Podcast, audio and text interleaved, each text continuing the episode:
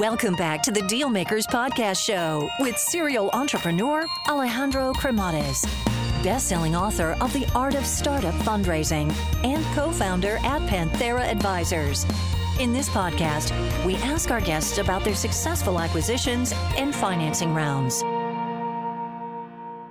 Hey guys, so just a quick overview here on Panthera Advisors as I think it might be of value to you. So, Panthera Advisors exists in order to help founders that are in the process of raising capital or get their company acquired. I actually started the company out of incredible frustration because during my entrepreneurial journey, which involved building, financing, scaling, and exiting companies, I could not find a resource that was founder friendly and I could not get the type of support that I was seeking. So as a result, I made a ton of mistakes along the way. So if you're looking to raise capital, or you are looking to get your company acquired, or just need some sound financial planning, and you're looking to get the best possible outcome in the shortest period of time, feel free to learn more by visiting us at pantheraadvisors.com or just reach out directly and shoot me a note at alejandro at pantheraadvisors.com. Alrighty, hello everyone, and welcome to the Deal Maker Show. So today we have a serial entrepreneur that uh, is going to be joining us, and uh, quite exciting. You know, also you know very well versed in in Europe, but then also, I mean, he he's been all over the world. So I guess uh, without further ado, let's welcome our guest today, Nigel Verdon. Welcome to the show. Uh, thank you, thank you for the invitation, and and also the warm welcome. That's very kind of you. So Nigel, so obviously originally born in Germany, but you don't have a Dutch accent. So obviously, you know, that comes from perhaps Irish parents that were traveling all over the world. So how was that? Yeah, that's true. Yes, my, my mother and father both from uh, Dublin, and uh, unfortunately, I had to they left had to leave to get married because in those days uh, they wouldn't marry a, a, Catholic and a Protestant. You know, my mother's Southern Protestant, so they left, and my father ended up in the British military and uh, so I was brought up all over the world, uh, Hong Kong, around Germany, around the UK, uh, and and the United States as well, and uh, Virginia. So it's, it's a super interesting up, upbringing and eye opening in all sorts of places like Malaya, like uh, Nepal, Hong Kong, a lot of Southeast Asia. Uh, fascinating upbringing. And I think that sort of helped uh, develop a, sort of a global mindset from uh, childhood with uh, not intending to do it, but just by circumstance. Absolutely. So, how would you say that? Uh, because in many instances, I, I, I interview a lot of entrepreneurs that maybe they are like in one single place where they were born and raised, and then all of a sudden they travel overseas, and then it's like their mind opens up, different perspective, and that perhaps influences them into maybe starting a company. So, I guess how do you think this influenced maybe the entrepreneur that you are today? Uh, I think it's really the influence was on uh, countries that may look similar are totally different in their psyche uh, and language and everything else. Uh, and so don't make assumptions uh, about uh, somebody because diver- there's massively diverse. the other thing I observed is different different cultures have different ways of thinking uh, and bringing that together into a company like like we have in Railsbank uh, uh, creates very different, uh, I think, global and well thought through outcomes, uh, and and outcomes that you can localize your thinking and product, uh, but still have a global capability, and that's super interesting because I've uh, talking and meeting many entrepreneurs uh, coming over to say Singapore, where where I live, and Railsbank has has an office there. Is uh, I've seen some US West Coast companies, and sometimes first time outside of, as you said, outside outside of California, uh, figuring out the differences between Indonesia, Malaysia, Vietnam, Singapore, uh, Philippines, and everything, and, and unless being brought up and experiencing that, it was actually quite easy to figure out when, when we set up. But it's uh, appreciating those different cultures are fundamentally different in religion, outlook in life, uh, philosophy of life, from Confucianists uh, to Taoists uh, to uh, to uh, different sort of philosophical cult- cultures, has really helped help grow our business and and also our client base, which is the most important thing, is how to work with the client and respect and understand and deliver to the local, uh, but still maintain being a global company. And and obviously talking about influences too. You had the entrepreneurial bug also in the family. Your great grandfather founded a, a pretty big bank. Is that right? It's a great great grandfather. He's, he's, in the 1850s or so. He's one of the founding fathers uh, of what's today called ANZ Bank. It was called the the Melbourne and Victoria Bank. And in the head office of uh, ANZ, they still maintain his apartments, the old Gothic building. His apartments, the Verdon Apartments, are still maintained. But uh, I've dropped a note to the CEO, and he hasn't replied, unfortunately. Perhaps he will. got it, got it. So, so obviously you end up in in the UK uh, studying, uh, but I guess that you know you had your first experience, perhaps with with maybe failure, you know, and, and, and learning from mistakes. So what happened there with the exams? Sure. Yeah. When I left school, uh, my what's it called in the UK called your A levels, your finals from, from school or high school, as you call it in the States. Uh, I uh, I didn't get my grades, and so I wasn't going to go to university, and ended up as a professional sailor uh, on one of the old tall ships, uh, which is actually a replica of the first ship of the U.S. Navy called the Providence, uh, whose captain was a guy called John Paul Jones, who wasn't the bassist of uh, of Led Zeppelin. It was a few years beforehand.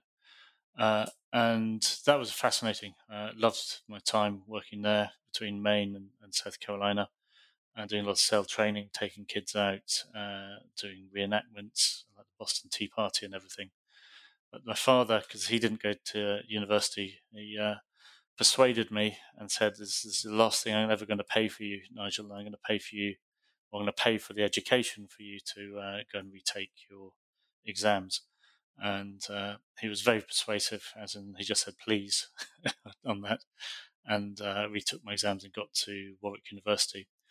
Uh, whereas it's actually uh, a story with with Railsbank too, as my co-founder and I went to school together, and uh, when I came, uh, ended up at university a year after leaving school because I'd taken that time off because I didn't think I was going to university. Uh, he turned up. he'd just been in, in Royal Navy for a while, and he was still serving, and I had a beard and long hair at the time, and he didn't. Rec- he recognised was my voice. And uh, today he's uh, still the uh, co-founder of Railsbank. That's amazing. And in terms of uh, studying, you were you were saying there. So why why engineering? Oh, I loved engineering. Uh, uh, it was it's it, it, was more the physical side of it because during my school holidays I worked at an army garage uh, fixing Land Rovers, uh, Jeeps, they call them in the states, and, uh, and really really enjoyed it. Even uh, even ended up fixing tanks for two weeks. Uh, and I thought engineering was like that and, and fun, but it, it, then ended up engineering is lots of maths and uh, lots of theoretical stuff and things. So, and I, have always had a fascination of how things are built and how they work and how they put how things are put together and how you take raw goods and you get an ice cream coming at the end. Some of that stuff just fascinates me. Got it. So then, after you um you went to university, then you you did a couple of stints before really you ended up um, going at it and and taking that leap of faith with your first company. So here you were in EDS, then also Nomura, Swiss Bank, and and on this one, on this last one, you really learned how tech transform businesses. So what did that look like at the time? Yeah, it was uh, uh, Swiss Bank was a, stand today called UBS uh, was a massive uh, set of in, highly innovative people after the acquisition of uh, O'Connor, which is a proprietary trading business, and and they they they used tech uh, to transform the trading let's call it in today's terminology, the trading experience, as you might say. That's uh, today's terminology. But it, it, transformed how you do because beforehand it used to be video feeds uh, as opposed to digital feeds, and uh, the the timeless of information. And the thing the Swiss bank core leadership at the time was super smart at.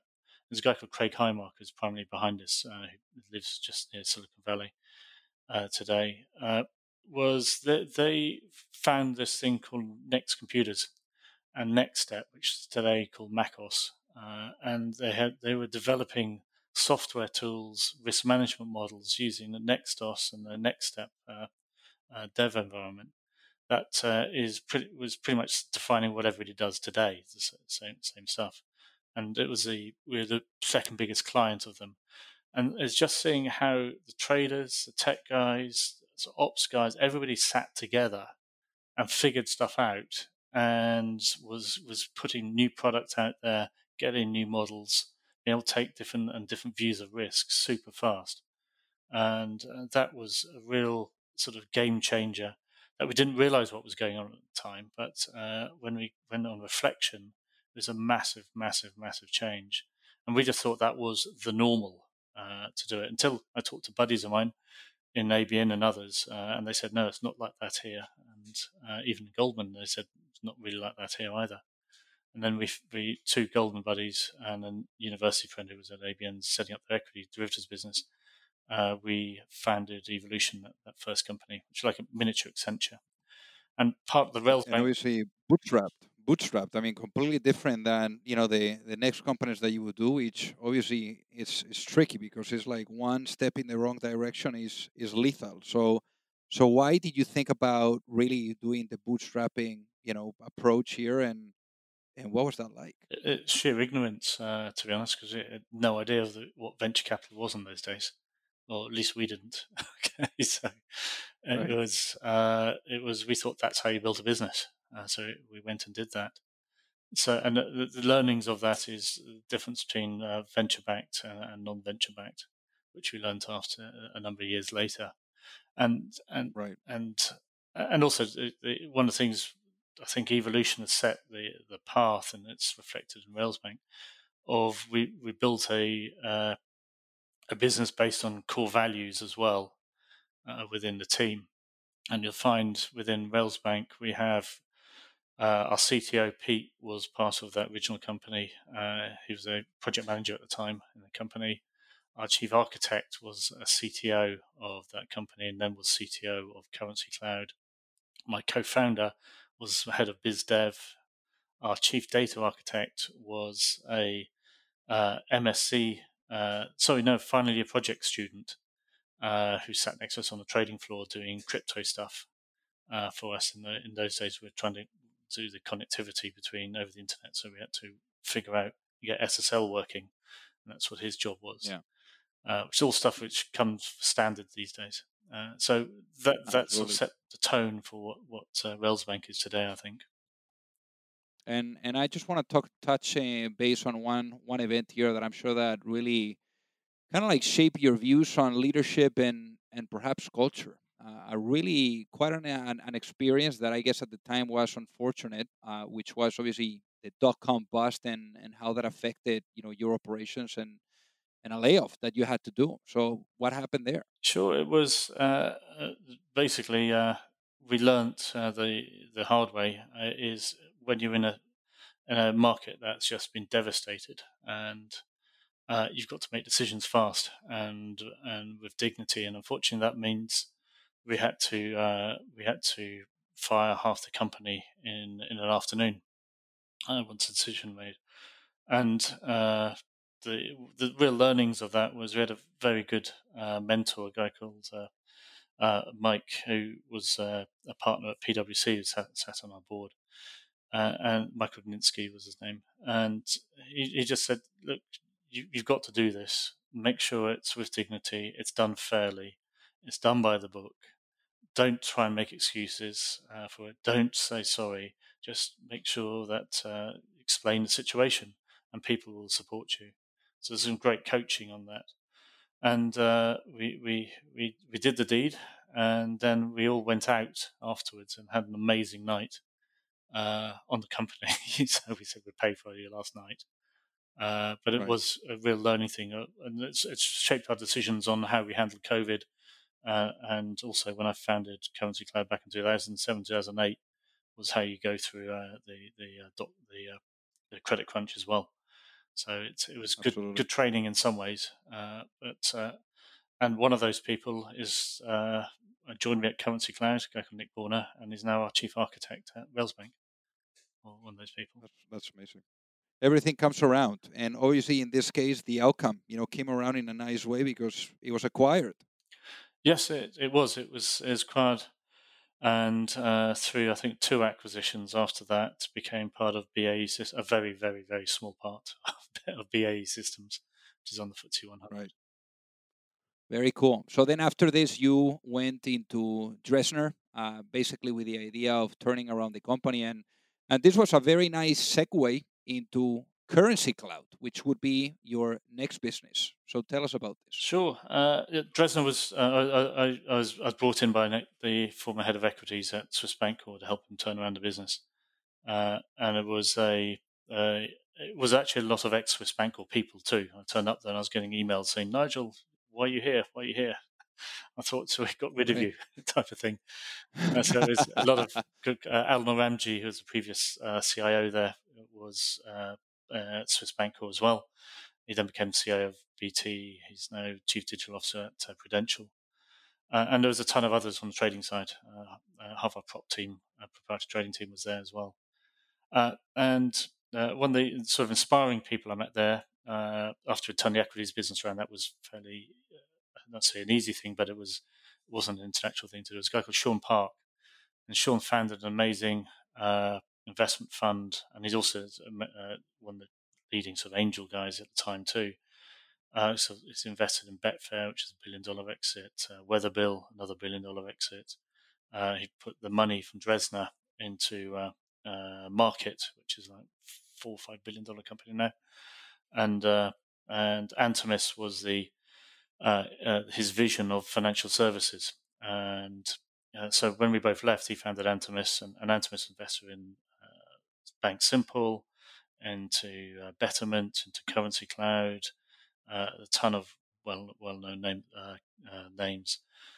so he founded, and, and, I founded Currency Cloud at the time. It was, it was, actually called Rabbit FX or FX Capital Group at the time because it, it started off as a small brokerage. Uh, and right. one of the, uh, it was just, I think, a combination of timing and and people that this this fintech movement then started emerging end of 2010 2011 uh, at the sort of the response to uh, the distrust and everything within the banking sector uh, TransferWise came out of it and things. That I remember uh, introduced by a guy called Michael Jackson, who I'm seeing for lunch tomorrow who uh, was a COO of uh, Skype. He said, uh, "There's a couple of guys who want to do a foreign exchange business. You know foreign exchange, Nigel. Can you help them?" And Kristen Tarvit uh, came and uh, showed me their PowerPoint deck because there wasn't a business at the time, and uh, sort of figured out how we could help them get their foreign exchange working and things. And one of the things I learned quite quite quickly off them is these guys were going to build a, a massive business because they really actually knew about consumers I think it's learned from the, the uh, Skype experience that, uh, that Taavet had. And uh, that was uh, also the time when uh, Nick Bourne and I uh, were thinking through should we actually be a direct consumer? Should we be a direct to SME or should we be actual a platform? Because we were just getting into understanding of what platforms were. And so we it was inspired by I was in Bulgaria at the time at an Anthemis conference, uh, with the first venture fund uh, that was in Bulgaria at the time. A guy called Pavel headed it up ex Deutsche Bank. And a friend of mine was doing a, a, a talk on uh, telco platforms, and then the penny dropped because the telco industry, like five years beforehand, uh, had gone through this platformification, horrible word. And so I, I texted because uh, I didn't have a smartphone in those days. Uh, Nick Borner and said, uh, "Can you register the domain name uh, Currency Cloud?" And he said it's not available. How about the Currency Cloud? Because that's what it was originally called. So we uh, we because I said we've got we've got to change into being a platform business. And that's what we did in uh, 2000, late 2010, 2011. And uh, the first clients there uh, were a Fidor Bank and TransferWise. Uh, and that proved the concept of an API led business and a business model was there, and that's what we uh, carried on raising capital for in the Series A, uh, backed by Fred Destin, who's another very well-known uh, venture uh, investor. Yeah. So how, how much capital did you guys raise for for Currency Cloud? Uh, I think it's 70 plus million now. Uh, it's an awful lot of money has, has been raised, uh, yeah. Uh, gone into it, and it's it's good business. It's uh, it's respected. it's Google's invested in it, Visa's invested in it. so, and it's got global offices everywhere now. And I think you met Dov uh, who absolutely uh, it's who made this podcast possible. So so shout out to Dov Marmor if he's uh, listening. So I guess uh, Nigel, let me ask you this: So why? I mean, obviously, Currency Cloud, you know, like really uh, took a life of its own. Uh, you know, I don't know how many employees in the hundreds uh, probably now, and as you were saying, like a ton of money that that it has raised. So so why did you decide to leave? Is I heard in 2012 when we closed Series A, I hired in a chief executive to, to run the company because I was living between UK and France, and uh, I didn't want to be full time in the UK, so I wanted to primarily uh, be there with the, see the kids growing up who are growing up in France. And so that was one of the main decisions. So we discussed it with uh, Sean Park, who was on the board, uh, with Fred, who was joining the board and was leading the Series A, and agreed that I would uh, be chairman role, executive chairman role, and we would hire and do a search for a chief executive to uh, to to run the business.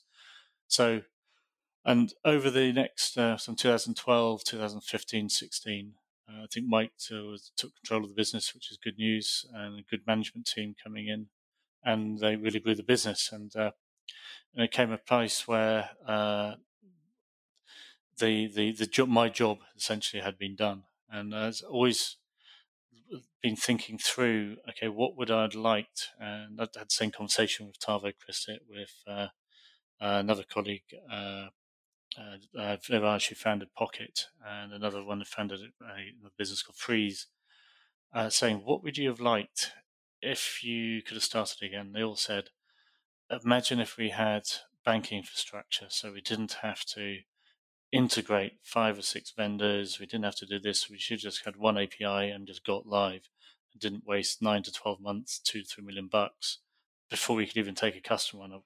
Something to accelerate that. And that was the genesis of, of Railsbank. We went out and, and, and started to build that.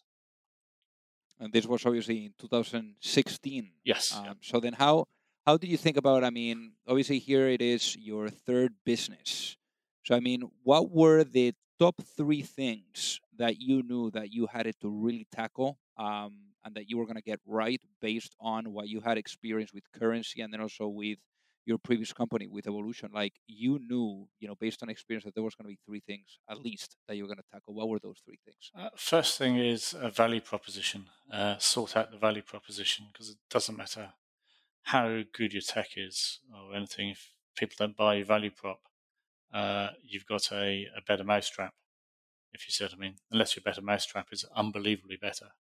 Uh, so right. we spent uh, six, it's about six, nine months with a PowerPoint deck just testing value props with uh, 60, 70 different uh, people, then honing them down to what resonates, what do they people want to buy, and uh, what helps them and solves them real pain points because we really want to test. This is actually we think it's a great idea, and we've got a few people who have been told on that. And one of the other learnings from that is I call it the, the grandmother test. Never ask a friend of yours uh, or your grandmother to uh, if your new business idea, because they'll always tell you it's fantastic. And so, so we made sure we, we talked to people who were difficult, people who opinionated, people who didn't know us, uh, to see if we can find that value proposition. So that's the first thing is a value proposition. Uh, number two is uh, you've got to uh, have a team of people who are robust, who uh, can work through things, uh, can allow each other to get angry at times, and it's because you're just passionate about stuff, and and build a sort of esprit that builds a, a sort of culture of, of pace, a culture of sort of operating at pace, a culture of let's fix it, a culture of getting things done but not over engineering and overthinking. Uh, and that's uh, that's how we started up uh, Railsbank. My co-founder Clive was a nuclear weapons officer in the Royal Navy and the submarines, and uh, they have that same culture. If you're working in a submarine and something goes wrong, uh, you just get it done, uh, and you sort out what rank you were afterwards. Uh, so that that was second thing. So our, our, head of people joined us super early, and she was ex professional rugby player at Saracens and Wasps and has 35 caps for the England women's rugby team because she set the, the standards as well uh, of, of people. Not a normal HR person, but uh, she is uh, phenomenal at uh, leadership and, and, getting the right people. The next thing was uh, uh, you then need customers as well as also product. customers define everything. And we built the product in conjunction, or the prototype and then product in conjunction with, with customers and uh, and key thing on that was make sure we didn't build anything customized or bespoke. Uh, we took inspiration from uh, Mark Benioff at Salesforce. It was a total single platform for everybody. Uh, and that's how you get the sort of SaaS economics and SaaS scaling of it. So that that was the other learning one is uh, don't try and do everything anything bespoke and and learn the difference uh, from a product perspective. Uh, I learned product at uh, at Currency Cloud as opposed to uh, software, which is different than product. Uh, and the it's learning how to everything that people give you is not a requirement; it's an insight. And if you have an insight and you correlate lots of insights into something, they become a requirement, and that goes into the product because an insight may be articulated in 10 different ways, but it means like, we like that button green, as you said, I mean. And it, that was a big learning of, of, of using the word insight rather than requirements, because if you say the word requirement, you mentally think uh, that you must have it. Uh, an insight is, hey, that's a useful piece of information. Let's squirrel that away and then see what other insights it correlates with. So, so then for Railsbank, Nigel, how much capital have you guys raised today? Uh, we've raised, uh, I think it's just over 12 million uh, to date, uh, and uh, there'll be some more news flow on that uh, very, very, very soon as well. Very cool, very cool. So let's say, let's say today you go to sleep, Nigel, and you wake up five years later in a world where the vision of Railsbank is fully realized. What does that world, what does that look like? Uh, President Trump has left. That's first thing. okay. Uh, so uh, that's not uh, it's probably putting the bear there, but uh, no. Uh, uh, like in the the world of data centers and tin, as it used to be called, there's AWS now. There's Google Cloud. There's Ping An Cloud. There's Alibaba Cloud, and there's Microsoft's uh, cloud. Uh, we see the same vision for financial services. There'll be a number of platforms that uh, that people will operate on top of, and we will be one of those platforms. Very cool. Very cool. So, so one of the uh, questions that that I typically ask the guests that come on the show is, if you had the opportunity to go back in time, maybe maybe you have a chat with that younger Nigel that uh, that is still you know in in in maybe like working at what is now UBS, uh, thinking about like maybe launching a business. What will be based on what you know now? I mean, it's been an incredible ride for you, Nigel. You know the ups, the downs, uh, the learnings, the successes.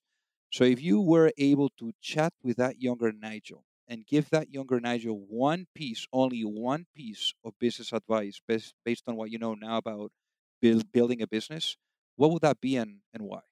Uh, I'd actually probably go back uh, to the time I told my father I was going to be a professional musician because uh, I, I played played guitar all my life, and that's the reason I messed up my exams. Of one of the reasons, rugby and and playing guitar. Uh, and I would have said to him, "Follow your belief and become a musician."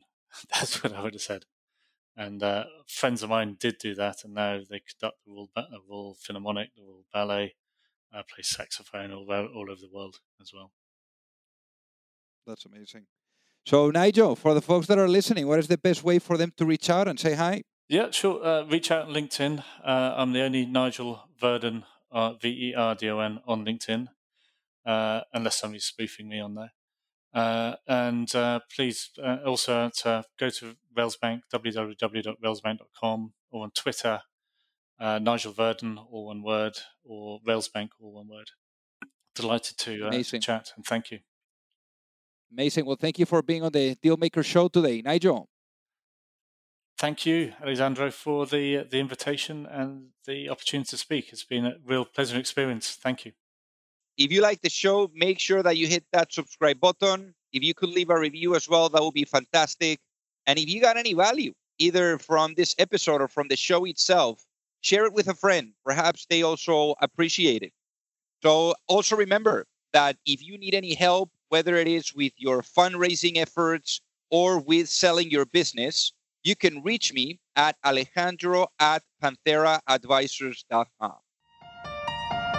You've reached the end of another episode of the Dealmakers Podcast. For free resources and materials, head over to alejandrocremades.com. Thank you for listening and see you at the next episode.